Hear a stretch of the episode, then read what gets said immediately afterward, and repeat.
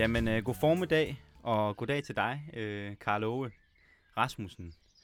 Karl Ove, du er jo øh, komponist og forfatter, og vi er her i dag for at, i hvert fald primært, at snakke om Johann Sebastian Bach, som du har skrevet en øh, selvbiografi om. Jeg har sendt dig nogle spørgsmål øh, inden, som øh, jeg tænkte, vi skulle omkring, og så øh, lige herinde, vi skulle til at optage, så øh, sagde du så, at øh, du havde læst spørgsmålet, men øh, det var ikke nogen, du kunne få så, så meget ud af. Særligt det her spørgsmål med, hvad det var, der gjorde Bach til noget øh, særligt. Hvor, hvorfor er det, man ikke kan få så meget ud af et sådan spørgsmål, øh, Karl, øh, Karl? Jeg bliver lige nødt til at rette, at du kalder det øh, øh min bog om Bach for en selvbiografi. Nå, en biografi. Det er, det er altså ikke mig, det er ikke dig. der er Johann Sebastian Bach. Så en, vogt dem for efterligninger. Ja, ja. Men øh, øh, jo, øh, sådan er det måske tit. Uh, man får nogle spørgsmål, som uh, nogen har tænkt over, og så, hvis man ikke lige tænker på samme måde, er ikke sikkert, at man helt forstår dem.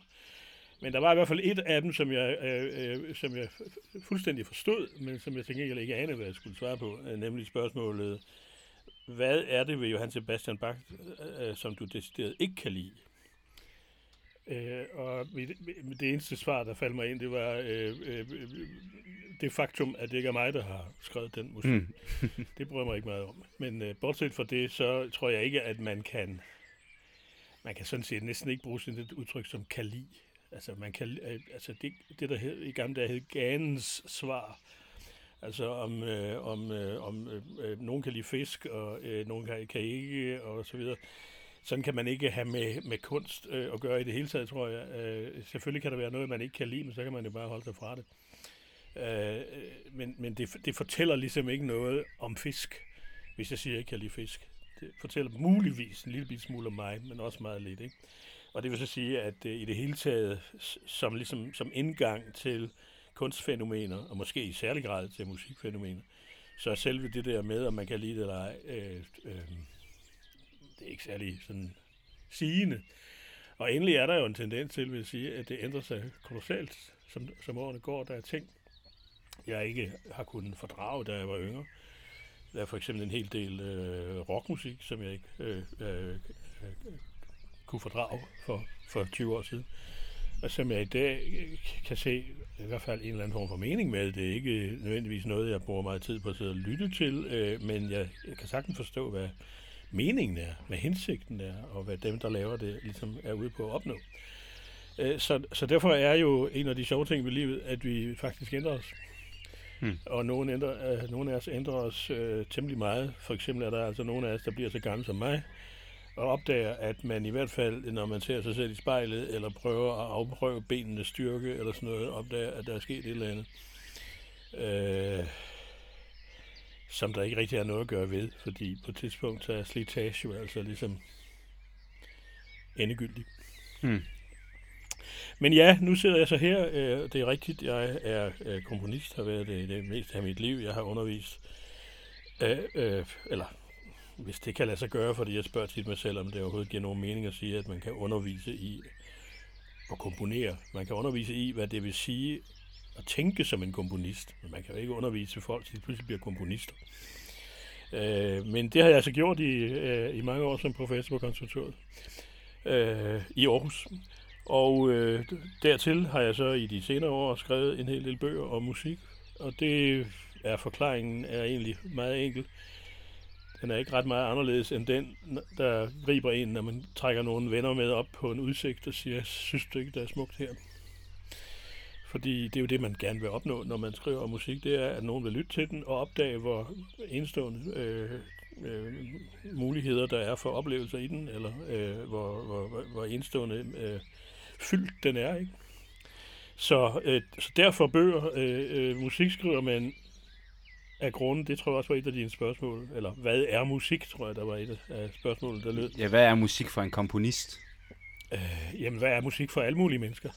Har du et svar på spørgsmålet, hvis jeg spørger dig? Ja. Hvad er musik for dig? Ja, jeg vil, øh, for mig der vil jeg sige, at musik det er en uh, hemmelig aritmetisk øvelse, som uh, sjælen den tæller med, uden at selv at vide det. Ja vel, det vil sige, at du kan dine, øh, dine klassiske filosofer. Ja. Øh, jeg tror nu ikke, det er, øh, at det, der er, det er et meget berømt øh, øh, citat fra filosofen Leibniz, som siger netop, at, øh, at musik er en, en, øh, altså, en aritmetisk øvelse, altså at det har noget med tal at gøre. Altså det er ikke noget, vi behøver tænke på som tal, men dybest set er det alt sammen tal, og det vidste jo allerede Pythagoras, som, som opdagede, at toner var i virkeligheden tal, og at, at det, der gjorde tonerne til det, de var, toner, overtoner og alt sådan noget, det havde enormt meget med tal at gøre. Og lad os nu så komme til det, som er emnet i dag, nemlig Johann Sebastian Bach. Tal har fænomenalt meget med Bach at gøre. Man kan slet ikke forestille sig begrebet Bach uden tal. Og det er der jo selvfølgelig nogle mennesker, der bliver ret såret over. Øh, Der er en anden komponist, som også er en stor komponist, men som ikke er nær så elsket som Bach. Han hedder Arnold Schönberg og opfandt det, der hedder 12-tone-metoden. Og det er jo noget, der er blevet lagt for had øh, igennem, ja, lige siden den, op, den kom til. Øhm, den har enormt meget med tal at gøre, og det er det, der gør folk så rasende. Jeg siger, for det er jo bare tal.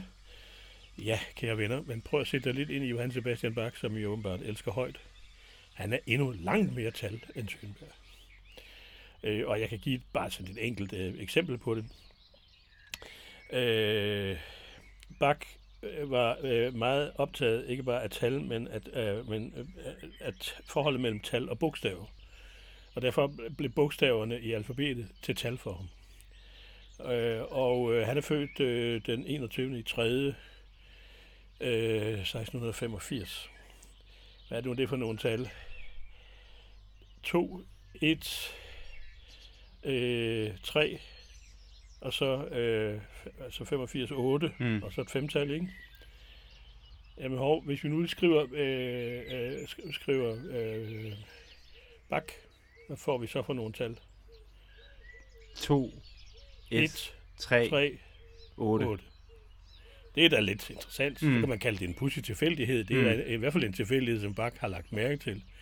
Fordi de der tal, og så øh, tværsummen af dem, nemlig tallet 14, der kommer også til pussy, så hvis du skriver i, altså Johann Sebastian Bach, J.S. Bach, øh, så får du faktisk tallet 41, og det er jo det omvendte af 14.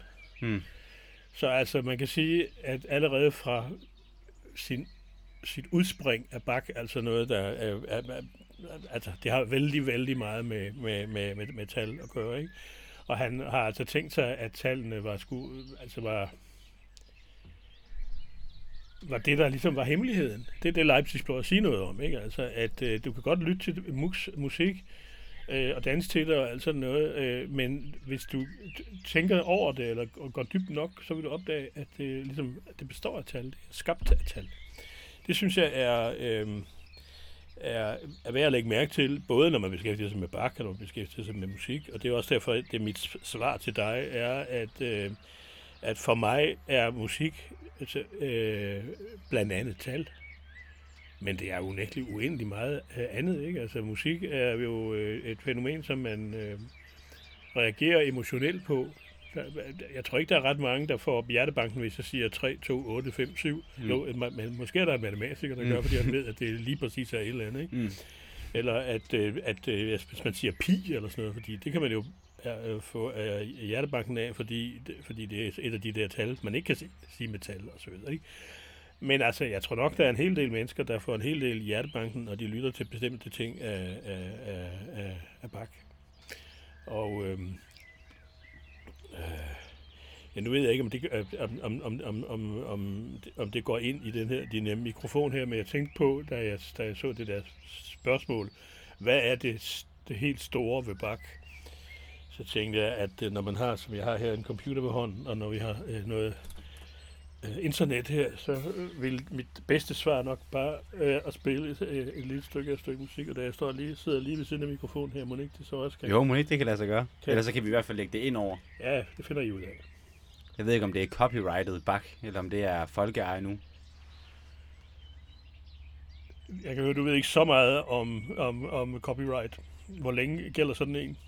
Hvad er det, 100 år? Ja, og hvornår var det nu Bach var? Ja, men det er fordi, jeg tænker på, at optagelserne af Bach er jo indspillet af bestemte orkestre. Så, så de, men de får ikke... Jo, det kan de, det kunne, altså du har sådan set i princippet ret. Øh, ja, helt teknisk, så kunne der godt være nogen, der ville øh, øh, øh, kunne gøre ophævelser. Men så er der noget andet i ophavsretten, der gør, at man har ret til korte citater.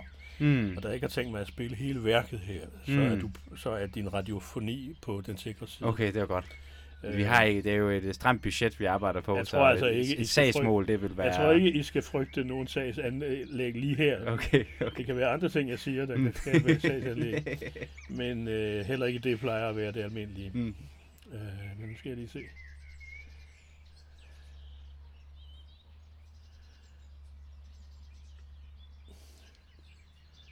Der er i hvert fald noget, der tyder på, at jeg, har, at jeg er på nettet her, og så skal jeg så ind og finde YouTube, fordi hvad skulle vi dog gøre uden YouTube? I Ja, dage var det, jo, spørgsmål. øh, var det jo noget, altså det der med musik i det hele taget, øh, hvis jeg skulle finde sådan et stykke musik som det her nu, altså finde et eller andet bestemt stykke musik på ganske kort tid til dig, ja, så kunne jeg jo rode øh, meget, meget, meget, meget længe rundt øh, på, på nettet, og så er det ikke sikkert, at det vil komme alligevel frem, vel? Men øh, hvorimod øh, øh, YouTube her som musik øh, ting, ikke? Og ne- netop alt det, du tænkte der med, øh, du siger med ophavsret, Jamen, der er jo ikke nogen, der interesserer sig rigtig for det mere. Jeg kan ikke styre det alligevel, og derfor kan vi spille alverdens ting på YouTube, og det betyder blandt andet, at jeg tvivler på, at en, altså, en af de særlige ting, eller en af de mange særlige ting ved Johann Sebastian Bach, det er jo, at hans øh, musikproduktion er fuldstændig ufattelig. Nu skal jeg fortælle noget, som du ikke ved, men som gør det endnu langt, langt mere ufatteligt. Det er kun cirka en femtedel af Bachs værker, der er overlevet tidens tand, og alligevel kan du jo altså få øh, i hvert fald mindst 20 CD'er med, med Bachs musik. Øhm, men øh, øh, på grund af alt muligt roderi, da han døde, og, arvinger og så videre, så blev det hele blev splittet ad, og utrolig meget af det er væk. Hmm. Det er jo næsten tage ud over, at, øh, at, øh, at øh, vi havde haft øh, måske et par ma- Matthæus-passioner mere. Det har vi nu nok ikke lige det, men altså, vi har haft øh, stribevis af, af, af, store violinkoncerter og så videre øh, af Bach, øh, som vi ved, han har skrevet, fordi vi kan, vi kan se det rundt omkring det, optræder de i litteraturen eller andre steder på det tidspunkt, hvor han selv er i live. Øh, men de findes altså ikke mere.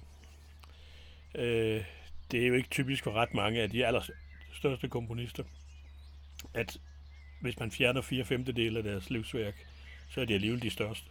Hmm. Så d- hvis du vil have et yderligere argument for, at Bach er en af de helt store, så er det måske det. Hmm. Der er simpelthen, han kunne have været meget større, end han var. Nej, men han var altså stor nok til, at selvom du øh, øh, øh, øh, øh, øh, øh, halverer ham, eller hvad man nu skal sige, altså fjerner to tredjedel, så er han stadigvæk, bliver han altså stadigvæk, at alle, der han har sagt, har forstand på det, betragtet som absolut en af de allerstørste. Hmm. Jeg tror ikke, der er nogen som helst mennesker, der, der har øh, indsigt i klassisk musik, som vil bestride, at Bach er en af alle tiders største øh, komponister. Nej, tror jeg. det, det tror jeg også, den, Det, desværre. det, det, det, det, det har jeg i hvert fald ikke nogensinde hørt sådan nogen stå frem og gøre i fuld, i fuld offentlighed. Hmm.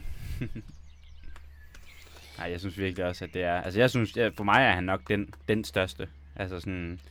Jeg har, jeg har prøvet at tænke over, apropos det her med svaret på spørgsmålet om, hvad der gør ham til noget, noget særligt. Ja. Og jeg tror for mig, der er det sådan noget med, at der er noget rent i det, i hans musik. Det er som om, at, der, at alt fedtet er skåret fra. Altså, når man hører Bach, så har man det som om, at man altid kun hører det allermest essentielle af det, der skulle præsenteres. Altså, der er sådan en, en klarhed i den måde, han formulerer sin øh, musik på. Ja, og så er der altså, når man har øh, kendskab til, altså er netop fordi musik jo også er tal, så er musik altså også meget med konstruktion at gøre. Ikke? Altså, hvis jeg skulle sige, øh, øh, hvad, hvad det særlige ved musik er, så ville jeg jo ikke sammenligne det med litteratur overhovedet, fordi det er jo ikke et sprog, øh, og slet ikke med malerier. Det er, noget, det er jo en helt anden sans. Men derimod øh, kunne jeg godt finde på at sammenligne det med arkitektur. Det er ganske vist også nødv- til dels en anden sans. Men det vi, det, vi oplever, når vi ser arkitektur, er jo ikke noget, der er begrænset kun til synssansen. Det er jo også sansen for former og hvad hedder bevægelser, og hvad pokker ved jeg. Nå, nu kommer der et lille stykke her øh, af Bach, øh, som et slags bevis på, øh, øh, og det er selvfølgelig øh, et, et, et, et quasi-bevis, men alligevel på, hvorfor han er en stor komponist. Øh, det er en, en kantate, en af de der øh, hundredvis af kantater, han har skrevet til hver, Bach skrev jo med- i reglen en kantate til hver eneste søndag. Sådan et kvarter langs øh, stykke musik. Ja, en, det er jo en arbejdsmand, vi har at gøre med her, ikke? Det kan du tro. Mm. Øh, det kan man så også se af, at hvor meget der er, og så hvor meget der ikke er. Men, øh, men øh, det er jo en mand, som ikke bare arbejdede med at skrive musikken. Han skulle jo så også øh, øh, lære ungerne i koret og øh, øh, alle de andre det, og øh, og selv øh, øh, sidde ved øh, tempeløvet og, og lede det, og øh, selv sørge for, at der bliver skrevet stemmer ud, det skal dog trods alt ikke gøre selv, og så videre, så videre. Ja, og være familiefar ved Og siden være af. familiefar. Altså, Bak fik jo 20 børn. Øh, øh, han, så, han var så heldig. Det tror jeg nu ikke selv, han ville sige. Men øh, halvdelen af dem døde jo, inden de blev to år. Eller sådan noget. Det gjorde de jo dengang. Det var vel også derfor, han fik så mange. Altså, man kan jo spørge sig selv, hvorfor Bak fik så mange børn. Jeg tror, at Bak... Nu kan vi snakke lidt om musik, og så kan vi snakke bagefter lidt om personen Bak, men øh, øh, det er ikke så forfærdeligt meget, vi ved om ham. Vi ved sådan set ingenting overhovedet fra ham selv. Der er stort set ikke noget fra Bak, andet end nogle En klagebreve. Ja, klage netop. Ja, Ja, ja, klage ja. sådan. Men lad os lige høre her, øh, øh, øh, og det er en, en meget berømt Luther-melodi. Bach og Luther er jo også et helt særligt kapitel. Bakke blev jo født i Luthers by, i Eisenach, under Wartburg, borgen, hvor, hvor Luther var skjult, da han blev kendt fredløs i, i, i, i flere år. Øh, så Bach har været en, en, en, en ægte protestant, må man nok sige, og så en af de tidlige. Ikke? Men altså, hvad hedder så øh, Luthers allermest kendte øh, øh, melodi og allermest kendte øh, øh, salme? Den hedder Ein feste Burg ist unser Gott. Mhm. Øh, og den kommer her i, i, Bachs, i en af Bachs mange versioner. Håber jeg.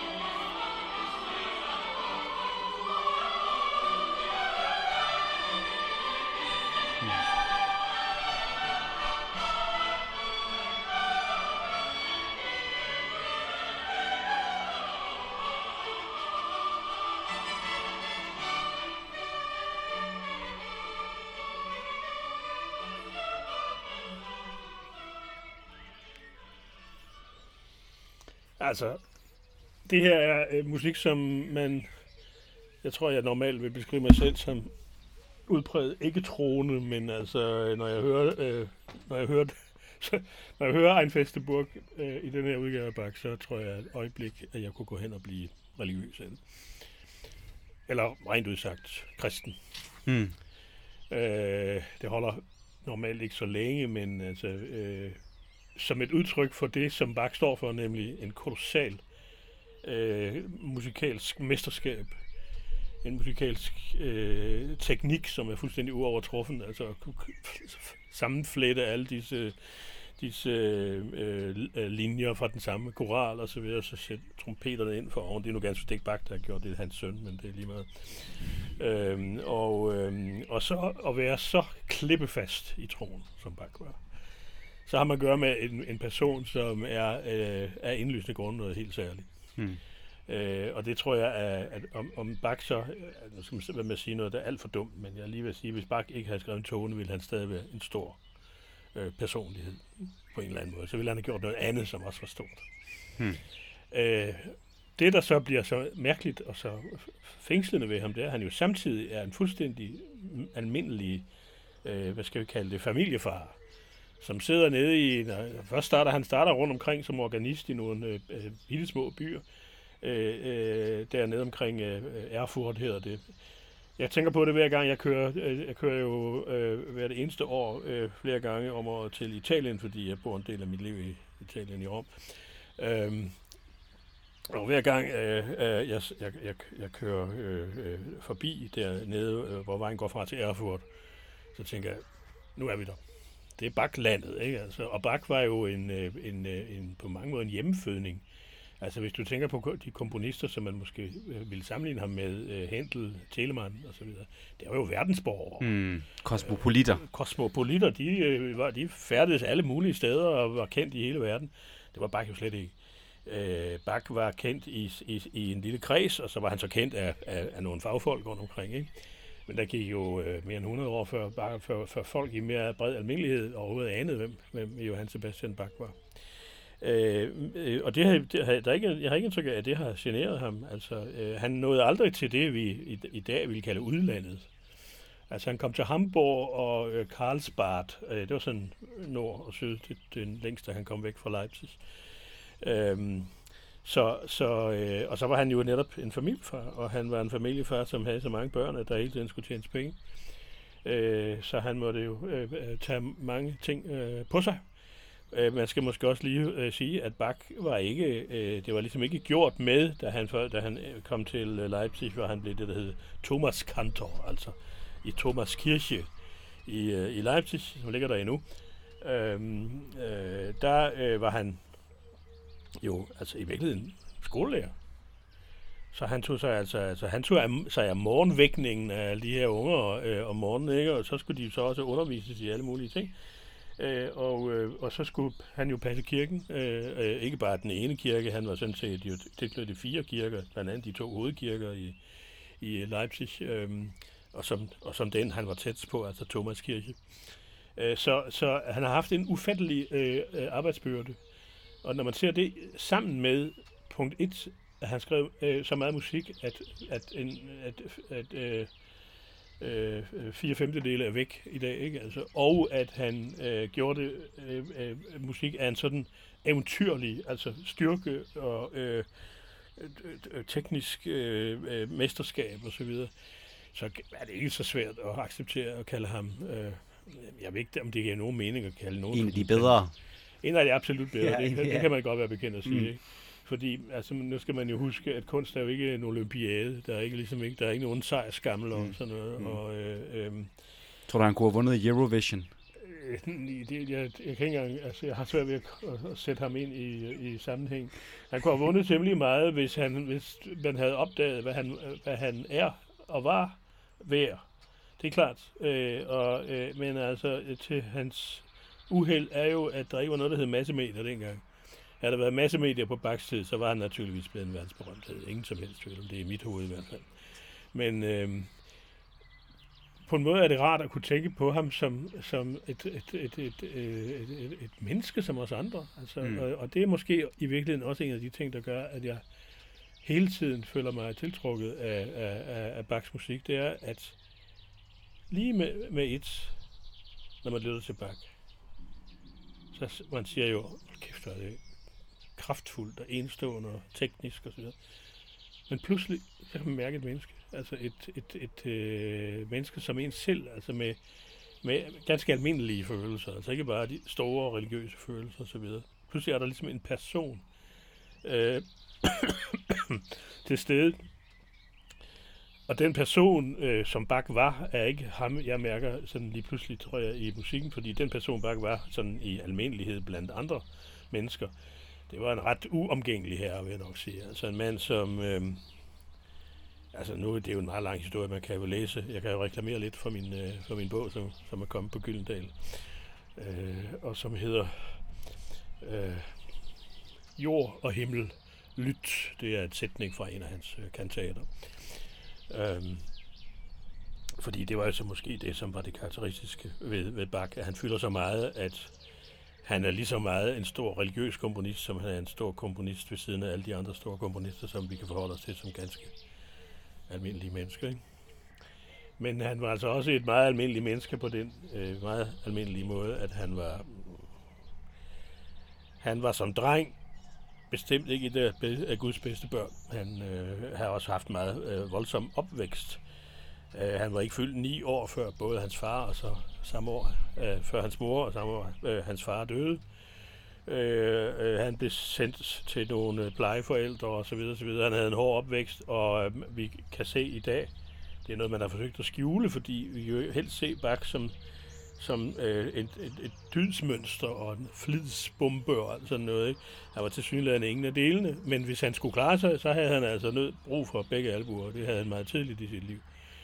Øh, så han klarede sig, og øh, lærte så altså, at hvis du, øh, øh, hvis du vil frem i verden, i den verden, der var hans, så er det modsatte, du skal gøre, øh, øh, øh, i stedet for at bukke. Det er at lade være at bukke. Brug albuerne. Brug det hele, så du får så meget plads som muligt. Ikke?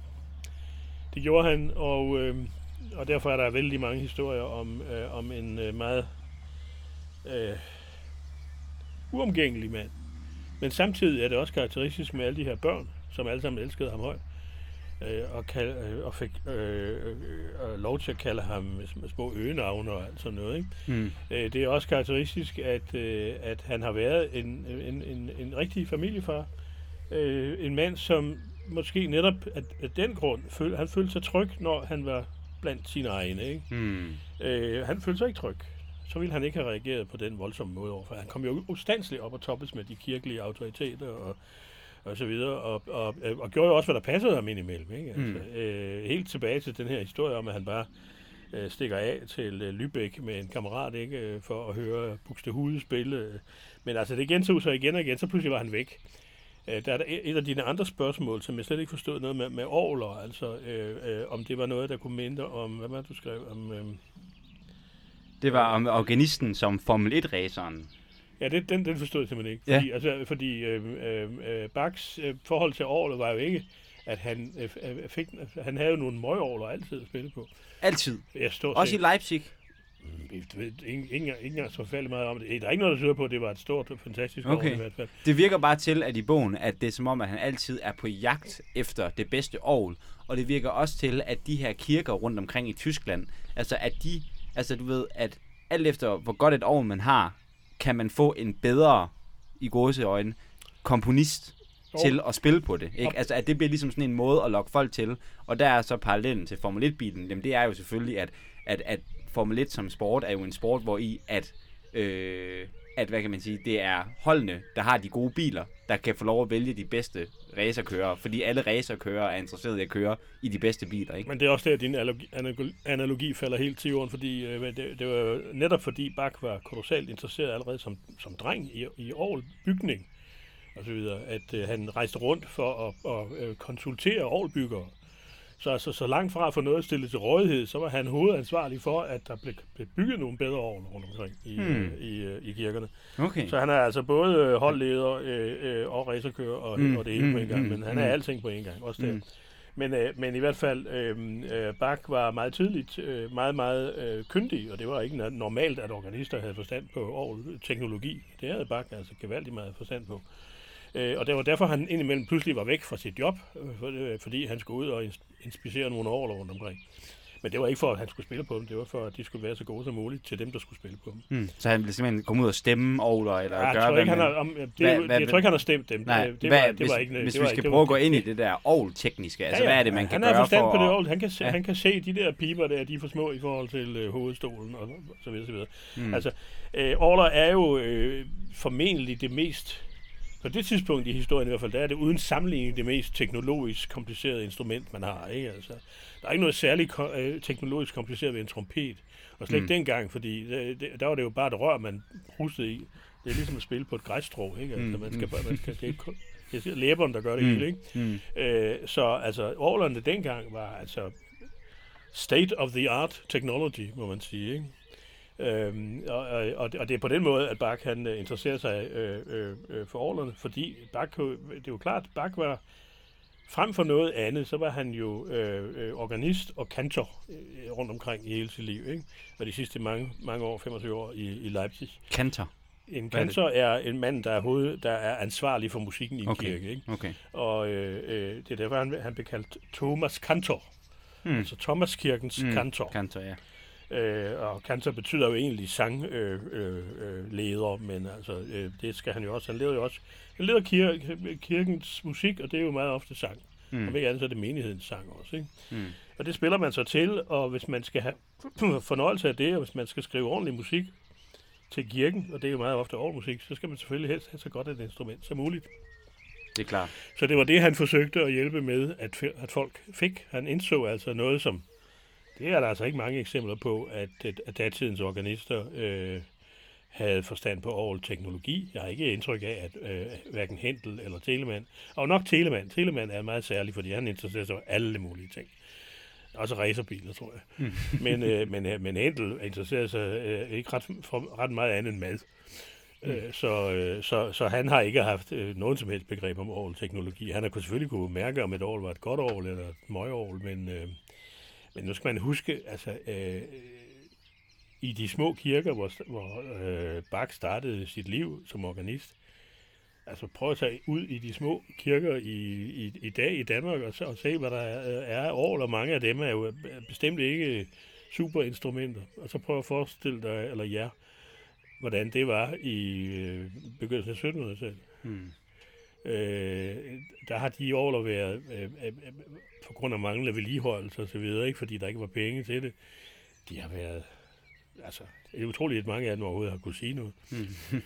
øhm, så, så det er det historien om, om hmm. Bak og, hmm. øh, og. Der er to ting, som der er virkelig, altså, altså sådan, et, så synes jeg bare, at Orler, nu var jeg, jeg, for et par år siden, der var jeg i uh, Santiago de Compostela, Ja. Og inde i øh, katedralen der, for at høre øh, søndagsgudstjenesten.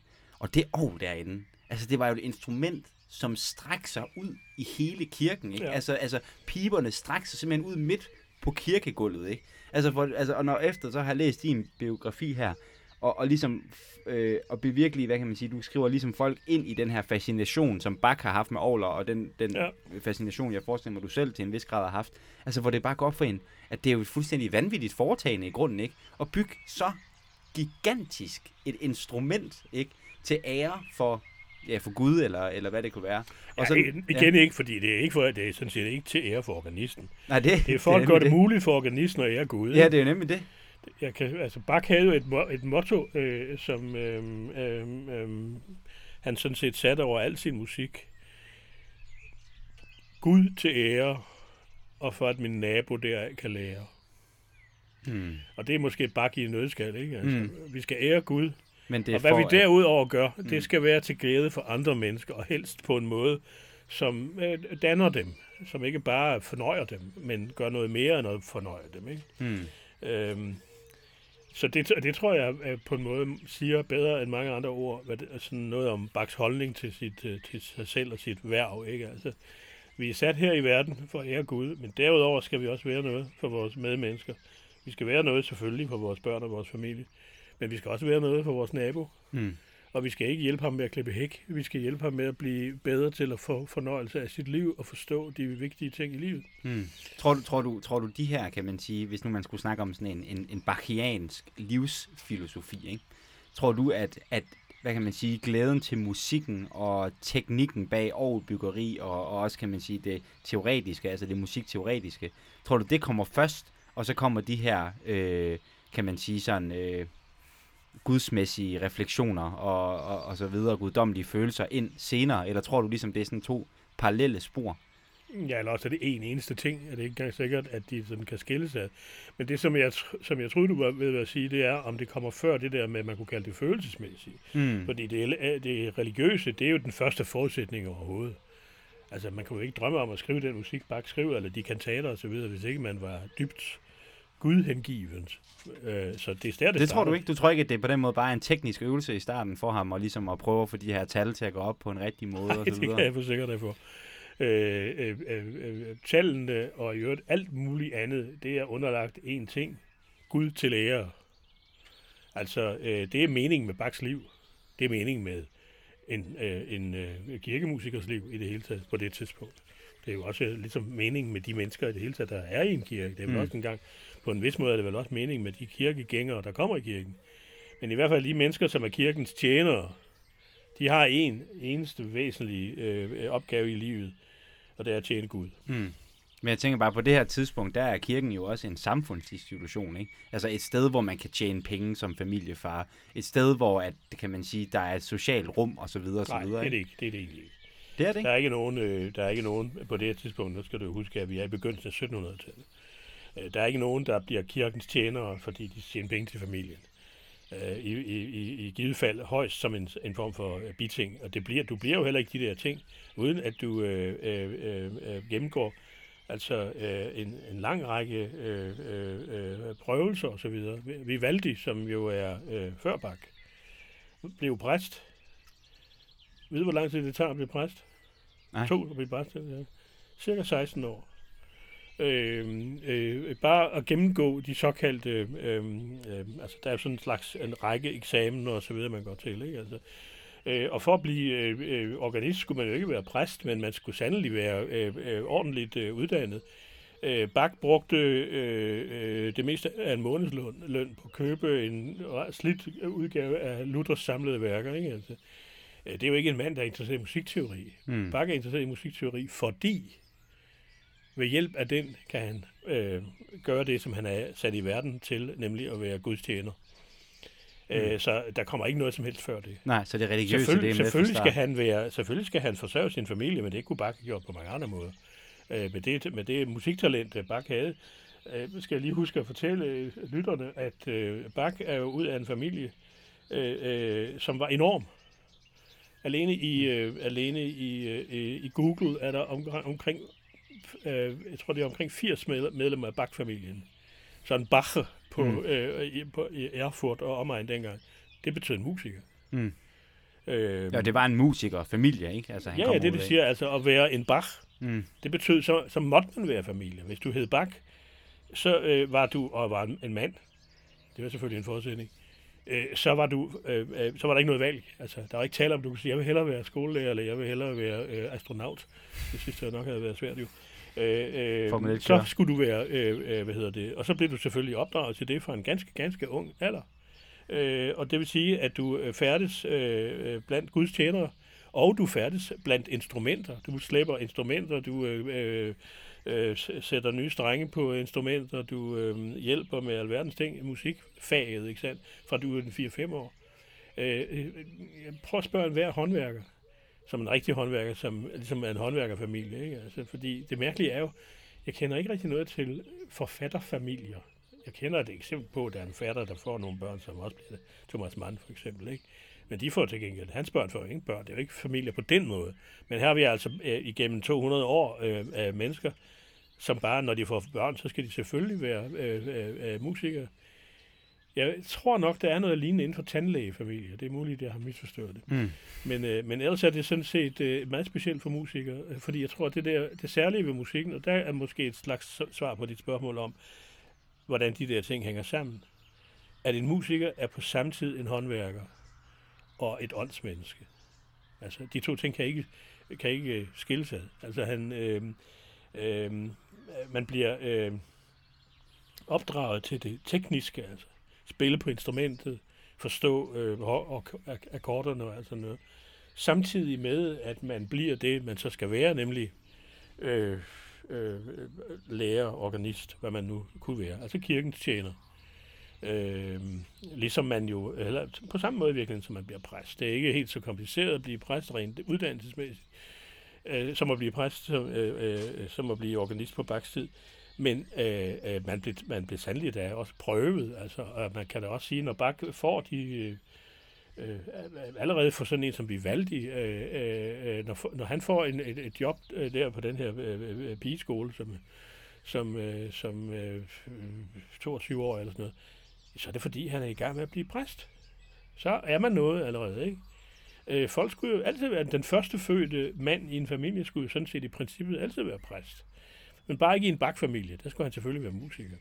Hmm. Men altså, det var det første tanke, man havde, og det vil sige, at religionen, det må, det, det, der er altså ikke noget, der hedder før religion overhovedet for hmm. de her mennesker. Religionen er simpelthen bag, baggrund for livet. Der findes ikke en, man kan ikke tænke på sig selv som et menneske på jorden, uden at være øh, Guds tjener, tjener, kan man sige. Eller i hvert fald uden. Jeg mener, det, det, jeg tror, det er for et, et 1700-tals menneske at være fuldstændig utænkeligt, at sige, jamen jeg, øh, som, man kan, som jeg for eksempel kan sidde og sige, mm. jeg er ikke religiøs. Mm. Altså, det, det ville være fuldstændig meningsløst. Det ville ikke engang være noget, der får, nogen, får folk til at spære øjnene op. Folk ville bare øh, se på, på, på dig, hvis du sagde det som om, you have lost your senses. Mm. Og det, mm. Selvfølgelig kan du ikke undgå at være religiøs, fordi det er øh, selve livets er skabt af, af, af tro på Gud. Ikke? Mm. Så nej, du kan ikke skille det, det tekniske overhovedet fra, øh, fra det her. Eller rettere, du må regne med, at det er der, det starter. Mm. Så finder vi ud af, hvad der dertil er nødvendigt. Ikke? Mm. Det starter med en stærk øh, gudstro, og så bliver du, hvis du er den første fødte mand i en familie, så siger du, så skal jeg så være præst. Øh, og så er det, at du skal igennem den her kæmpemæssige, øh, øh, og, start, og så starter du et bagefter heller ikke bare med, du bliver jo ministrant, som det hedder, altså så bliver du ja, aldertjener, hjælper til ved aldret, og bliver det der hjælpepræst og så videre. Rigtig præst, der skal du for det første dengang være mindst 25 år gammel. Og du starter, øh, Vivaldi for eksempel startede, da han var 15. Øhm, øh, og, og kom så altså fik, fik, blev så ministrant, øh, øh, øh, øh, da han, altså 10 år efter, ikke? Altså, nej, at, øh, øh, men du kan se, at, øh, skal vi ikke sige om Vivaldi, men han er jo en naturlig forudsætning for, for, for Bach, og de mennesker, der holder af Bach, de ved også, hvem Vivaldi er. Hmm. Men altså, øh, for, for, for, før 2. verdenskrig var der jo ingen, der vidste, hvem Vivaldi var. Okay. Hvad? Vivaldi var fuldstændig totalt glemt. Okay. Han blev først fundet frem der i, ja, altså, efter Første verdenskrig i hvert fald. Ja. Og, og, og, jeg mødte engang en violinmager fra Holland, ja. som sagde, at Vivaldi han øh, skrev sådan øh, popmusik. Det er noget vrøvl. Det er, det er noget vrøvl? Ja, det er noget vrøvl. Jeg ved heller ikke, hvad, det, hvad, skulle, hvad skulle ordet overhovedet betyde på Vivaldis tid? Jamen, han skrev sådan nogle, altså at han, han gik efter at skrive sådan nogle melodier, som folk de kunne nynne efter, at de havde været til en øh, koncert. Hvor ved han det fra? Det ved jeg ikke. Nu der han, jeg ved det ikke. Han var violin med ja, ja. Holland. Netop, men derfor kan man jo godt øh, gøre sig nogle øh, tvivlsomme tanker. altså, det, det, det er jo sådan noget, man kan sige for sjov, ikke? Altså, hvad var så datidens popmusik? Det er et meningsløst spørgsmål, fordi hvis du havde spurgt Vivaldi, hvad, det, hvad, hvad der var det populære, øh, så ville han jo ikke øh, have nogen idé om det. Han ville vide, hvad der, hvad, hvad der egnede sig, og han ville vide, hvor, hvor, hvorfor en musik, der egnede sig til bestemte situationer. Altså allerede på Vivaldis tid var musik jo knyttet til bestemte funktioner. Altså, øh, øh, man spillede jo ikke dansmusik i kirken, for eksempel. Men selvfølgelig var der dansemusik på, på Vivaldis tid. Der var dansmusik helt fra middelalderen. Hmm. Øh, og så videre. Og der har været øh, et, øh, folkeviser og sange og så videre. Alle de her ting, men nu kører vi meget, meget langt. Ja, nu er vi, nu er vi ja, ja, men det er jo en spændende øh, distinktion på det her tidspunkt, ikke? Altså, at du har på den måde kirkens musik, og så har du ligesom, og det er også noget, du beskriver i bogen, ikke? Altså jo, med de her lystspil, der foregår på byens caféer rundt omkring i ja, ja. Leipzig. Og så har du ligesom den her, kan man sige, hellige musik, der er reserveret til, til kirkens rum.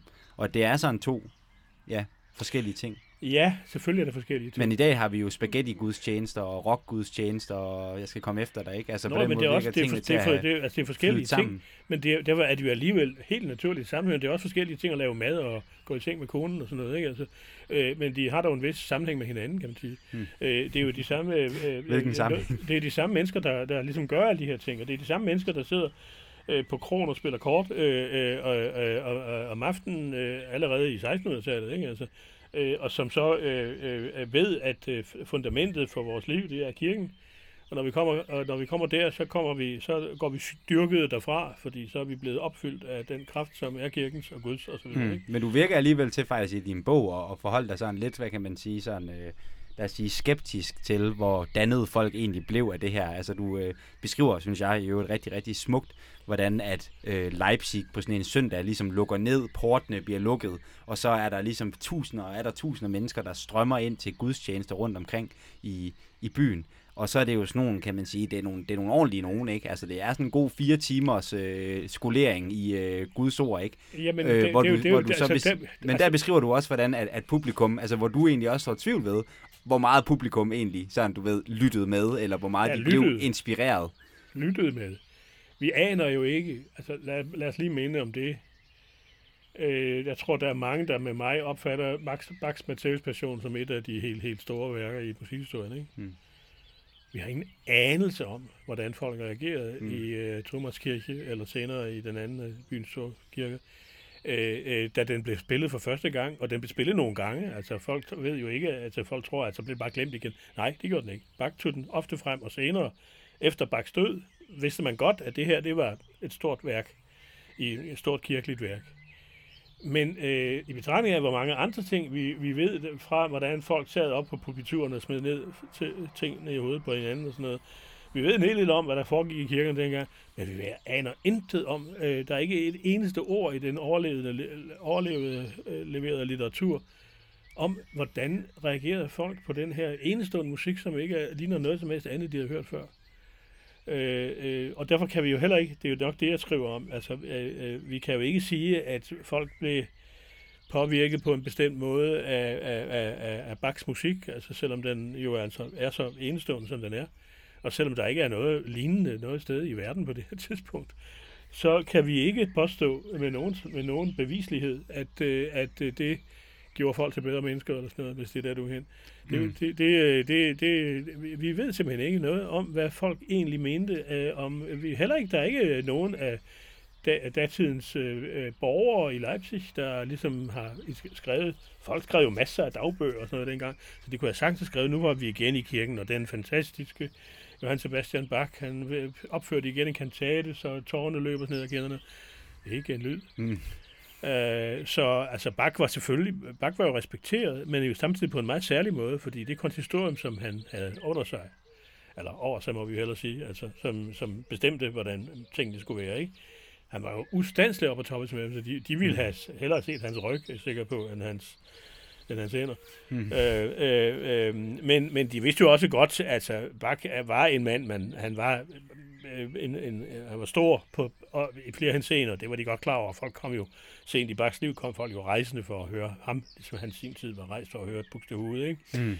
Øh, så de vidste jo godt, at det var noget særligt. De vidste godt, at de havde, de havde en stor, en særlig stor organist siddende der. Øh, men på den anden side skal du også huske, at øh, da Bach fik den stilling, der søgte Telemann den jo. Hmm. Okay, og, måske lige også bare lige ud i, hvem er Telemann her i den her historie om Bach? Telemann er, øh, ja, Telemann er, der, der er nogle store komponister ved siden af Bach. En af dem hedder Hentel, ham er der måske også nogen, der har hørt om. Og en af dem hedder Telemann. Øh, og Telemann var nok den kendteste af dem på det tidspunkt. Han var verdensberømt. Øh, og det er han sådan set stadigvæk øh, for, for, for, for, for mange øh, af de mennesker. Der er jo stadigvæk nogen, der lytter til klassisk musik, så de ved nok, hvem Telemann er. Men, øh, men øh, øh, Telemann var nok sin tids på det tidspunkt, på det tidspunkt hvor Bach søger den her stilling, at det er der altså se, lige omkring 1720, øh, der er Telemann verdensberømt. Det er Bach jo slet ikke. Altså, øh, da han søger stillingen i, i, i Leipzig, er der ikke nogen, der aner, hvem han er. Hmm. Øh, selvom han jo har haft, han har haft stillingen i Køten, øh, hvor han har øh, skrevet alle sine øh, store, kendte koncerter og så videre, været meget øh, elsket af den stedlige øh, fyrste. Øh, fyrste øh, Ludwig, som han jo rejste med, men han døde så lige pludselig, og, og øh, bare skulle have noget, øh, han skulle tjene endnu flere penge til alle de børn og sådan noget, ikke? Men øh, det, jeg vil fortælle om Telemann, det er, at denne her verdensberømte kommunist, han søger stillingen i Leipzig. Hmm. Men trækker så sin ansøgning tilbage, fordi de tilbyder ham i Hamburg, hvor han er ansat. Tilbyder de ham det dobbelte i løn. Hmm. Så han trækker sin ansøgning. Og der skriver så øh, øh, øh, øh, en af de forordnede i konsistoriet, altså det, vi kunne kalde det ansættelsesudvalg, skriver, hmm. at øh, når den bedste ikke længere er til rådighed, så må en øh, tilfældig jo, øh, øh, øh, må vi jo tage til takke med en tilfældig. og er det, er, det, er det ligesom en, en våd klud? Er den myntet på bak? Den, den er der? ikke myntet på bak. det er, det er bare en konstatering. Ja, okay, det er... Altså, ja. den, er, den er myntet på bak i den forstand, at bak var fuldkommen ligegyldig. Mm, altså, mm, øh, mm. øh, hvis ikke vi kan få den bedste, så må vi jo tage hvem som helst. Mm. Så bak var hvem som helst. Mm. Øh, Altså, ja, det var, han bruger det ord middelmåde. Hvis du ikke kan få den bedste, må vi jo klare os med en middelmåde. Mm. Så jeg var godt klar over, at Bak var ikke helt håbløs. Mm. Bak var sådan standard, kan mm. man sige. Ikke? Mm. Øh, øh, men altså, det er måske det, det, det bedste, øh, hvad skal vi sige, det bedste øh, sådan øh, ordsprog, vi har om Bak, ikke? Hvis ikke kan få den bedste, så må man tage, så må man øh, tage til takke med en middelmåde. Ikke? Mm. Og det var jo Hans Sebastian Bach. Mm. Øh, men men øh, så fandt de jo selvfølgelig også ud af i Leipzig, at øh, han var ikke middelmåde. Han var altså betydelig, men ikke betydelig i den forstand, at han blev verdensberømt, som, øh, som øh, altså Telemann var kendt i den hele, kendt var, var i, i St. Petersborg. Mm. Hvad, øh, tror, hvad, hvad tror du, det skyldes, at Bach ikke formår at opnå den berømthed i sin egen samtid? I sin samtid? Jeg tror, at mange ville sige, at det var, fordi hans musik var for indviklet. Hmm. Øh, af, af, af, hans menighed synes jo allerede, da han var ung, at han, han fyldte alt for mange underlige øh, harmonier i sine koraler og sådan noget. Ikke? Altså, altså Bach var jo samtidig netop også musikalsk ambitiøs. Altså, så det vil sige, at altså, tag nu bare hvad du lige hørte før, øh, øh, Ein Festeburg, øh, ist unser Gott, altså den, den, den tætføring af, af temaet, og pludselig holder, kommer det op i trompeterne osv., øh, det kan man jo værdsætte i dag, fordi vi har jo alle sammen gået lidt i skole og har en anelse om, hvad det der er. Ikke? Men datidens øh, håndværkere øh, har jo nok syntes, at det, det, det var lidt for voldsomt måske. Mm. De vil hellere have en melodi. Vi vil gerne have en, vi kan nynne med på. Mm, ikke? Altså, mm, du kan ikke mm. nynne med på en feste burgerbak. Mm. nej, nej, nej. Så, så derfor øh, er en, en mulig forklaring, en sandsynlig forklaring, at simpelthen at Bach har været for god, kunne du sige. Mm. Altså, mm. Øhm, han som musik har, har virket for øh, øh, kompliceret der kan, hvis du lytter til Telemann, og det kan lytterne jo så ved lejlighed også gøre her, de kan jo gå ind på, øh, på YouTube og høre øh, øh, øh, mange, mange timers Telemann. Og Telemann er en pragtfuld musik, øh, øh, komponist, øh, øh, men en, en komponist, som jo nok netop er, er mere... Jeg tror ikke, man vil bruge ordet pop, men, men jeg vil tro, at sådan et ord som i ørefaldende ville kunne bruges også, også i 1700-tallet. Jeg ved ikke lige, hvilket øh, tysk udtryk øh, man ville have brugt, men, øh, men altså øh, et eller andet, der, et ord, som viser, at her er noget, som man umiddelbart kan synes at er, er herligt. Ikke? Altså, og man kan jo sige, at det er vel også en af de ting, som gør kunst til noget særligt, at øh, kunst kan være noget særligt, hvis det er noget, man med det samme synes er helt fantastisk. Men kunst bliver så noget helt særligt, når kunst ikke bare er noget, man synes er helt fantastisk, men som samtidig hver eneste gang, man bliver beskæftiget sig med det, ligesom afslører helt nye sider, ikke sandt? Fordi mm. jo, jo rigere noget er, at det, at det betyder jo også noget. Det er jo ikke mm. kun, at det er, er fantastisk øh, første gang, mm. men er gået fra, fra at folk, der lytter til uh, Bob Dylan, uh, har det på samme måde. De kan også ligesom, finde nye ting hele tiden. Ikke? Mm. Det er vel det, der gør, gør uh, den store kunst altså, til det særlige, den er. Mm. At det er ikke noget, vi bliver færdige med. Det er ikke ligesom, det er ikke uh, uh, instant coffee, altså. Mm. uh, det er... Um, det er god italiensk. En god italiensk uh, kaffe, som er lavet med en smule omhu. Mm. Og de rigtige grej. Mm. Og det, det er jo ligesom... Det er jo ligesom som så meget sagen andet. kunst. Ikke? Ja. Altså, mm. Det er jo også derfor, at jeg havde lidt svært ved nogle af dine spørgsmål. Altså, hvad er det så, der er godt ved det? Hvad er der er godt ved en god kop kaffe? Det er, at den er lavet af, af, af noget ordentligt øh, øh, grundmateriale, og den er lavet med, øh, kan måske ikke sige, at den der er lavet så meget omhu, vi skulle skynde os, men, øh, men ellers, øh, og, øh, at man har øh, en øh, espresso-maskine, der, der, der duer, og så videre. Ikke? Mm. Du kan ikke lave en ordentlig kaffe ved at købe øh, øh, den billigste øh, næstkaffe i brusen, eller øh, instant coffee i brusen, og så plaske noget øh, kommunevand i. Det mm. bliver ikke nogen stor kaffe, vel altså.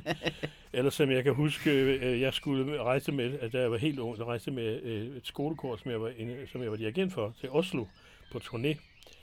Og der skulle vi så spille i en stor kirke, og jeg, jeg skulle jo selv spille, øh, fordi det var mig, der akkommonerede mit kor på året. Og så kom jeg op til et kæmpestort øh, kirkeår der. Jeg, så, jeg måtte jo sige så til den stedlige organist, der skulle hjælpe mig, jeg, jeg kan altså ikke bruge, øh, øh, øh, jeg kan altså ikke spille på, på, på pedalet. Jeg kan mm. ikke spille, jeg har ikke lært at spille over med, med, sådan med fødderne. Mm, sådan. Mm. Ja, så bliver det intet stort. og det gjorde det så heller ikke. Mm, mm. Men uh, ja. Men altså, det, det store er jo, øh, at øh, når tingene bliver kan ikke rigtig bruge noget andet øh, udtryk om det end rige, øh, altså fyldt. Mm. Ikke? Altså når noget er fyldt, så betyder det, at der er mange ting i det. Øh, hvorimod når noget er, er, er, er, virker skide godt øh, her og nu, øh, så kan det jo have nogle andre kvaliteter. Altså jeg mener, det, det er jo ikke, det, det, jeg gentager lige, hvad jeg sagde før. Kunst er ikke en olympiade. Der er ingen sejrskamler. Det handler ikke om at vinde. Der er aldrig nogen, der vinder i kunst. Og, og Bak vandt det jo ikke før meget, mm. meget senere. Mm. Og det dur jo ikke, i, hvis, det, hvis det nu skal sammenlignes med sport. Det er ikke noget, man kommer og siger 20 år efter. Ah, jeg, det var, jeg mener egentlig, det var mig, der vandt i, det, der, nej, nej. i det der mm. cykelløb. Vel? Mm. Så, så øhm, sådan er det med kunst, og det er nok måske noget af det allerbedste ved kunst, at, øh, at det er noget, vi kan blive ved med. Mm. Og øh, øh, jeg kan øh, øh, godt garantere, at alle de lytter, der stadig hænger med, der må være få efterhånden, at de øh, af dem, som øh, øh, lytter med, fordi de interesserer sig for bak, mm. de ved godt, at bak bliver man ikke færdig med. Mm. Noget af det, jeg synes, der, der er øh, det fedeste, eller det, det bedste, hvis jeg skulle sige, nu er det jo igen ganens øh, snak, der kommer her, ved Bach. Altså det er noget af hans mere øh, simple, altså nogle af de flere simple stykker, altså hans, øh, hvad hedder det, Eventius og Sinf- Sinfonia, jeg ved ikke, hvad man tager det i. Sinfonia. Ja, Sinfonia. Og, øh, og selvfølgelig også hans, øh, hans cello suiter, som måske, jeg tror måske, det er sådan det mest kendte værk, øh, der er i dag. Ikke? Altså hans øh, cello suite nummer to i G-mol, eller hvad det er. Øhm, Jo, jo, men altså det, det- det der gør det der til øh, øh, enkelt, det er jo sådan set kun, øh, i godsøjne kun, at det er en musik, der, er- der er enstemmig, ikke? eller nogenlunde enstemmig i hvert fald, mm. hvis det er cello, suiterne og så videre, mm. eller hvis du Mm. tænker på øh, inventionerne, de tostemmige inventioner, de er selvfølgelig, som, som navnet siger, tostemmige. Øh, øh, men de er jo ikke mindre raffinerede. De, det, altså, øh, øh, du, hvis du tager de der inventioner, bare tag den allerførste af dem, som er i C-dur, øh, øh, øh, så er den jo øh, øh, øh, bygget på øh, en, en, en, en, en, kanon-teknik osv., øh, som, som er meget raffi, raffineret i virkeligheden. Ikke? mm, Øh, som, man kan jo sige, at ting bliver jo ikke specielt raffineret at blive, at blive meget kompliceret. De bliver øh, raffineret, hvis de både kan være øh, øh, fyldte, altså raffineret, øh, kompliceret, men samtidig har en, noget spontant ved sig. Det er vel den helt store kunst. Det er den, Mm. som første gang jeg hørte det, faldt jeg for det, og, og siden har jeg hørt det igen og igen, og jeg finder hele tiden noget nyt. Bedre kan jeg ikke beskrive øh, det, som jeg vil opfatte som det helt særlige ved, ved kunst i det hele taget, eller ved øh, øh mås- netop måske især musik, fordi altså et, et, et, et, øh, et, et, et, et maleri, altså Mona Lisa, hvis man opfatter det som et stort kunstværk, øh, det kan man jo øh, se længe på, så tror jeg også, man ligesom bliver mæt. Så har man måske næsten fotograferet det af. Men musikken kan man jo ikke fotografere af på samme måde i hovedet, fordi den foregår jo i tid. mm, Altså, øh, og fordi den foregår i tid, så kan den ikke sådan, man kan heller ikke sige, åh, jeg får det altså godt, når jeg lige tænker på, øhm, øh, øh, og så nævne en eller anden roman, ikke? Altså, Mm, jeg får det så mm. godt, når jeg tænker på øh, øh, øh, øh, Thomas Manns øh, Tauberberg, Mm. Troldfjellet. Hvad hedder Mm. den dag? Den hedder den Tryllefjellet, eller sådan noget, mm, ikke? Øh, jeg får det godt ved at tænke på den, ja, fordi jeg ved ligesom, hvad den står for, men jeg kan jo ikke genkalde mig den, fordi Mm. det er jo en bog, det vil tage mig øh, øh, øh, øh, flere dage Mm. mm. at, at læse op med 8 timer om dagen, ikke? Øh, øh, men jeg kan godt forstå, hvad der menes, hvis man tæ- jeg tænker på den, for det er en bestemt stemning måske også. Ikke? Men hvis jeg tænker på et stykke musik, som for eksempel en invention af Bach, så kan jeg faktisk tænke på den øh, næsten i realtid, Mm, fordi mm. den er øh, øh, den, den er så at sige klinger i mig, ikke altså. En du har den på hjernen. også det netop. Altså, man kan, Mm. den, den, den, øh, den, øh, jeg klinger i mig, jeg kan ikke sige det bedre. En roman kan ikke klinge i mig, men det kan et stykke musik godt. Også selvom det måske har en, en, en, en længde, som jeg ikke sådan lige kan, kan, kan øh, sætte af til det. Eller. Mm. Ja, Det er virkelig spændende, det der. Hvad, men nu bare lige for at blive måske i det her, øh, det, er sådan, det er måske meget godt, nu snakker vi om inventionerne. Ja. Og så kan man jo passende bygge en bro over og snakke om begrebet inventio. Hvad, hvad er inventio for noget? ja, det betyder jo opfindelse. Hmm. Og øh, det, det ligger vel i sagens natur, at øh, øh, øh, hvis du nu for eksempel... Du nævnte Melodi Grand Prix eller noget af den retning før. Mm, ikke? Eurovision. Altså, ja, Eurovision. Hvad det nu end er. Melodi Grand Prix, det vil jeg være. Mm. Øhm, hvis du nu gerne vil deltage i Melodi Grand Prix, så skal du unægteligt finde, god, finde på en god melodi. Hvordan gør man det? Hmm. Syng lige en god melodi. Ja, ja. Det, det, det, det, det, det kan, jeg skal lige finde på den først. Jeg Mm. finder på den. Jamen, du skal jo altså Hmm. opfindes, Mm, ikke? Altså, mm. øh, og, øh, og det er jo ikke helt nemt at opfinde en skidegod melodi, som ovenikøbet måske lyder både lidt som alle andre, og så lidt på en ny måde.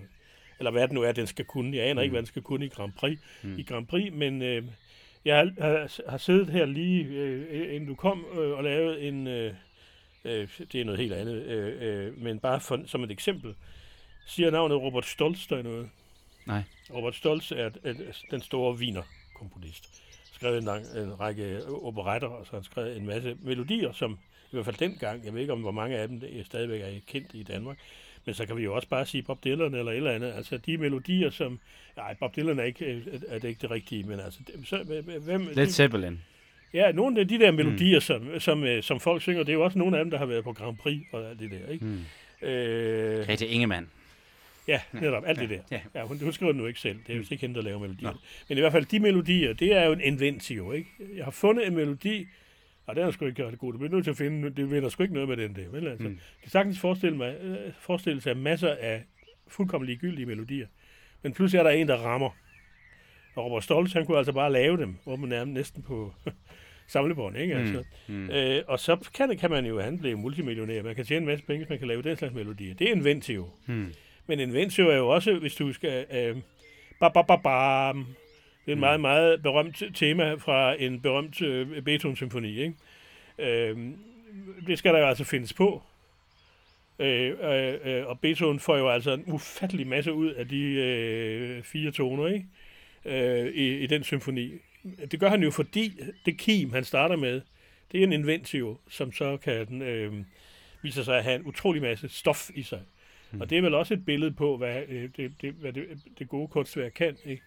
Det er øh, en kim til noget, der har en masse andet stof i sig. Du læser en, øh, du læser en, et digt måske, øh, og så øh, kan du resten af dit liv lige, kan du lige mindes det. Ikke? Hvad var vel i verden det fattige liv, med alt dets fortærende tand, som ikke en dal og en plet med lidt siv, vort hjerte i skælving og bandt. Altså, øh, jeg kan citere øh, stribevis af digte, som jeg har, har øh, øh, læst og husket fra min Mm. ungdom. Og de rejser rundt med mig, og indimellem så pludselig dukker de sådan op og siger mig et eller andet, som, som mås- måske enten, øh, det kan godt være, at de siger mig noget nyt, men det de i hvert fald ofte siger mig, det er, der er en, der er en vis sammenhæng i ting. Den, du, ganske vist øh, er der vist nok, samtlige celler i din krop er fornyet, men du er nok alligevel stadigvæk ham der, øh, som mm. øh, lærte det der digt, da du var 12 år gammel. Ikke? Mm. Og det er jo også noget, mange af os leder efter i vores liv, og som kunst og bak øh, kan være med til ligesom at give os en fornemmelse af, nemlig at der er sådan en vis cirkularitet. Altså, øh, man vender også ofte tilbage til nogle ting, som man egentlig altså, troede, man havde lagt fra sig. Ikke? Altså, øh, det der med, som jeg sagde, at vi jo altså, at vi ændrer os, som årene, som årene går. Og vi kan godt lide tanken om, at vi ændrer os, men vi kan også godt lide tanken om, at vi ikke ændrer os fuldstændig, at vi ikke Mm. pludselig bliver til noget fuldstændig Mm. andet. Ikke? Mm. Øh, og, øh, og så kan man jo netop spørge, "Åh, det er en af de ting, jeg ikke begriber, når nu folk flytter sådan et sted her, som hen, øh, øh, f- flytter sådan øh, et sted hen, som her, vil jeg sige, Mm. øh, hvor man er direkte ude i naturen og har øh, en kæmpe stor sø og så videre lige om, om, om, om hjørnet. Hvordan kan det så være, at alle mændene her omkring, de anskaffer sig nogle øh, store maskiner, der larmer og, og væser og bruster? Altså, Mm. jeg har en, en lille Mm. græsslåmaskine her, som jeg kører med et batteri, den siger næsten ingenting. Mm. Men begge mine naboer, de kører med nogle enorme monstre, altså der lyder øh, værre end de traktorer, jeg kender fra mit eget hjem. Mm. Øh, så, så, så det er da egentlig et mærkeligt trang. Hvis man endelig, hvis man vil ud i naturen, så er det for at lave så meget. Savner industrien. Ja, ja, netop. Vi skal have lavet det om. Nu er endelig kommet ud i naturen, så vi kan lave et nyt værksted. Mm. Nå, det håber jeg ikke bliver sendt i radioen, Mm. men og hvis det gør, så håber jeg ikke, at der er nogen af mine naboer, der hører det. Mm. Men, øh, men øh, øh, fordi jeg, altså, det er jo ikke, fordi jeg har noget imod dem. Jeg synes bare, det er, det er sådan en pussighed. Det er svært for mig at forstå. Mm. Mm. At, fordi at det er bare en enkelt nabo, men der er virkelig, virkelig mange store, larmende maskiner omkring. Og jeg ved godt, altså, men det er jo også mange mænd, når de har en have og så videre, så kan de godt lide, så skal de have den rigt, helt rigtige hækklipper, den helt rigtige Mm. øh, øh, slåmaskine og den helt rigtige øh, øh, vende jordmaskine og alt Mm. muligt. Ja, men det er jo ligesom med ovlet, ikke? Det er måske lidt med Orle, men på den anden side, det er jo, det er jo igen, altså du, du glemmer, at Bak og Orle, det var ikke noget, han ligesom anskaffede sig. Nej. Øh, øh, Jeg tror jeg det heller ikke, det spillede nogen rigtig rolle. Da han søgte stilling i Leipzig, Det var ikke det. det var ikke øh, for Orles skyld, Mm. Mm. men han kunne nok ikke have, ville nok ikke have søgt en stilling, hvis der havde været et håbløst Orle, det tror jeg. Mm. Mm. Øh, men på den anden side, han vidste jo også godt, når han, når han kom til en... Altså, Bachs store drøm gennem hele sit liv, det var jo at komme til, øh, til øh, Dresden. Mm. Det, det var, I Dresden, der havde de det hele, ikke? Mm. Som Bach siger til i Dresden, der skal musikerne kun spille et instrument. De alle Bachs musikere, de skulle både kunne spille obo og fagot, eller fløjte og violin og alt sådan noget, ikke? Og det ser jo allerede noget om, så er det selvfølgelig andenrangsmusikere. Mm, Ikke? Altså, mm. altså, altså, de rigtige musikere, Specialisterne. øh, det er rigtigt. Dem der, en rigtig musiker, han er, han er fløjtenist, sådan er det jo også i dag. Mm, ja, Ja, jeg aldrig nogensinde finde, det kan godt være, at du kan finde en enkelt fløjtenist i et orkester, der også kan spille violin, men det er en tilfældighed, ikke? Det er jo ikke, fordi han optræder med, to, med begge mm. instrumenter. Mm. Men det gjorde Bachs musikere. Mm. De, de skulle være i stand til at skifte til det, det andet instrument, fordi han havde jo ikke så mange af dem. Så Bachs drøm har jo hele tiden igennem hele hans liv været at komme til en stor by. Og så kom han så til Leipzig og fik den stilling efter en hel del øh, besvær. Øhm, øh, og derfor blev han for, formentlig også stillet så længe, fordi han siger, jeg får sgu nok. Øh, og det er jeg heller ikke sikker på. Altså, Bach var berømt efterhånden i, blandt de lærte og sådan noget, ikke? Og Mm. dem, der virkelig havde forstand på det. Men stadigvæk, han havde jo stadigvæk sin, altså, jeg mener, det var jo sikkert ret almindeligt kendt, også i de andre store kirker i omegnen.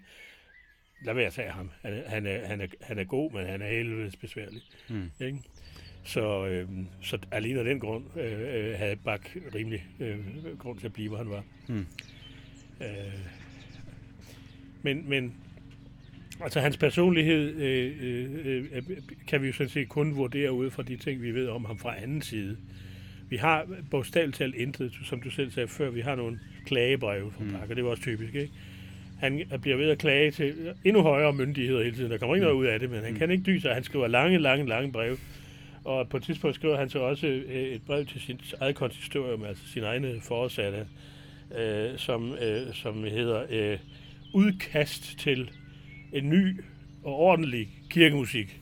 Mm. Og så skriver han, hvordan det egentlig alt sammen burde være der, hvor, hvor han nu er. Ikke? Altså, det bliver man jo ikke populær på Nej, det... blandt sine forsatte. Nej, nej, nej, nej. Så Bach var ikke på noget tidspunkt populær, så han var heller ikke blevet popmusiker. Mm. Men, øh, men han var til gengæld, altså han, han havde jo så, og det, det er jo det, jeg tror, han fik i sin barndom, hvor han meget hurtigt opdagede, hvis ikke jeg klarer mig selv, så går jeg til grunden. Mm. Ikke? Altså, hvis ikke jeg selv er stærk nok, øh, så, så det kan være lige meget. Fordi Bach øh, havde, da han var ganske ung, altså i i begyndelsen i skoletid, tiden før hans forældre døde, der var han øh, nummer, ikke nummer et, men nummer 3-4 stykker i klassen, ikke? Men da han så, forældrene dør, så dumper han helt ned på nærmest sidste plads, og så er der altså, han bliver kendt for at deltage i bølleoptøjer og alverdens ting. Men øh, da så han opdager pludselig, at han er alene i verden, jeg tror, han, han må have opdaget, at så siger han, det her enten klarer jeg mig slet ikke, så på et eller andet tidspunkt, så, øh, øh, øh, altså, så smider de mig i havnen eller en eller anden. Eller også så må jeg simpelthen klare mig selv, og hvis jeg klarer mig selv, så bliver der altså med, bogstaveligt talt fysisk, øh, øh, om ikke vold, men altså, så bliver det med, øh, med, med, den slags midler, kampmidler. Det Mm. bliver ikke noget med, at så skal folk elske mig, fordi jeg er så stor, så fremragende til det, jeg gør. Ikke? Mm. Øhm, og han klarede sig jo, øh, øh, men altså, der er jo, som, som jeg har været inde på flere gange, der er jo andre komponister, som bestemt ikke er under på, på Bachs niveau, det er der vel nærmest ingen, der er. Mm. Øh, det skulle så være Hentel, ikke? Øh, og og, og Hen- Hentel klarer sig jo langt, langt bedre end Bach.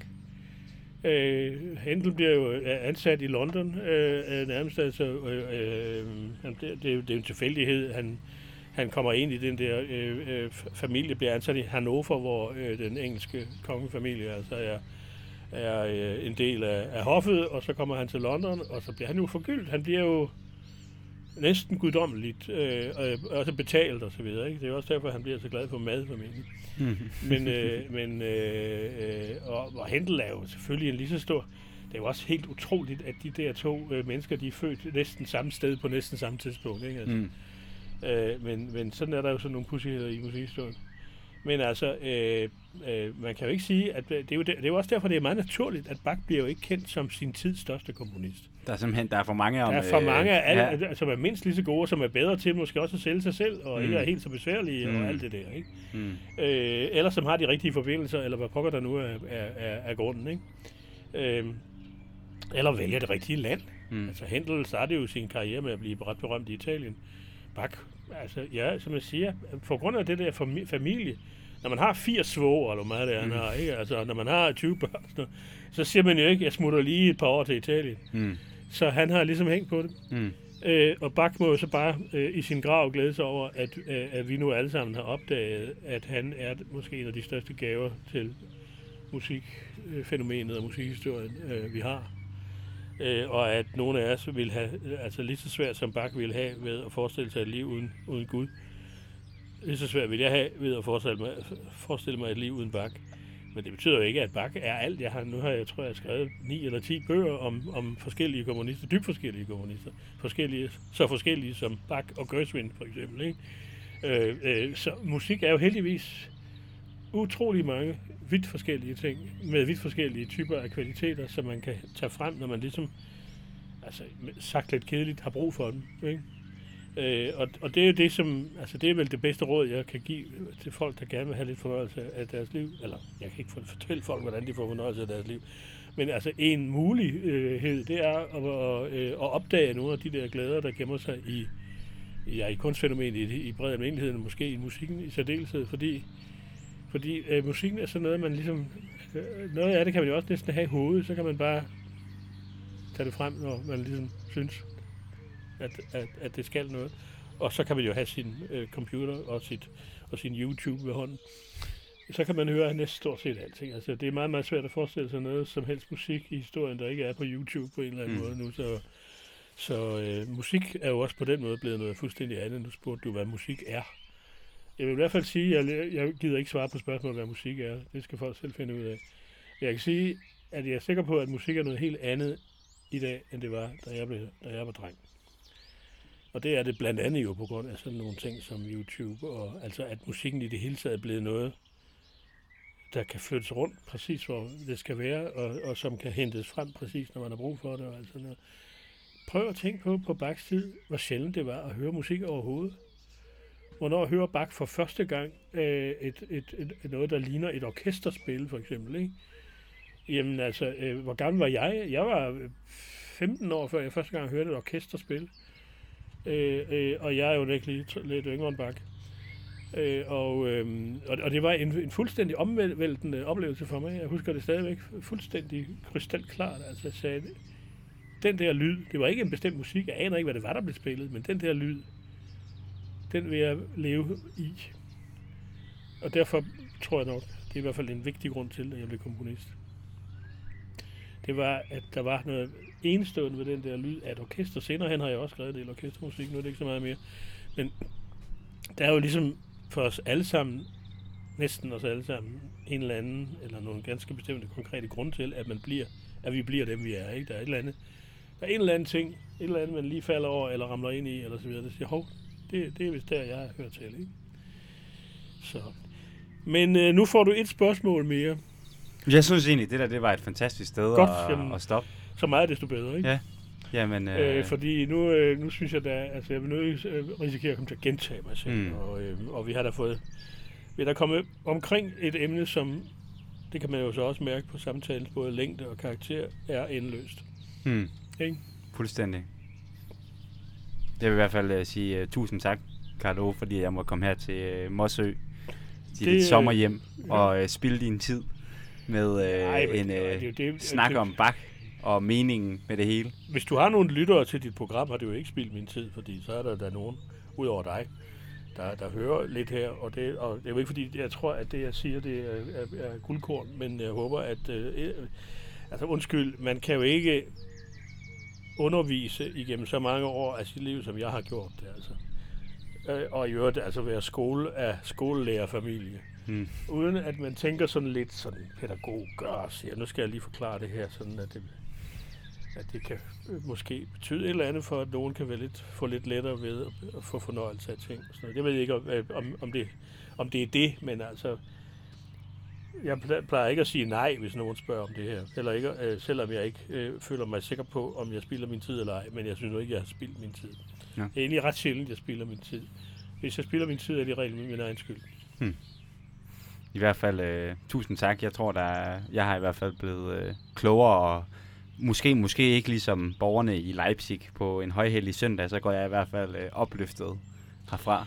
Det sidste er ikke så er, er vigtigt, og jeg tror faktisk, mit gæt er, og det er jo også det, du har reageret på i min bog, jeg tror faktisk, at du er blevet løftet lidt mere nu, end de typiske Leipzig-borgere blev, som kom i kirken mest for... Øh, øh, øh, du, du ved jo godt, at der var ansat folk i Thomas Kirke til at indfange løse hunde. Mm-hmm.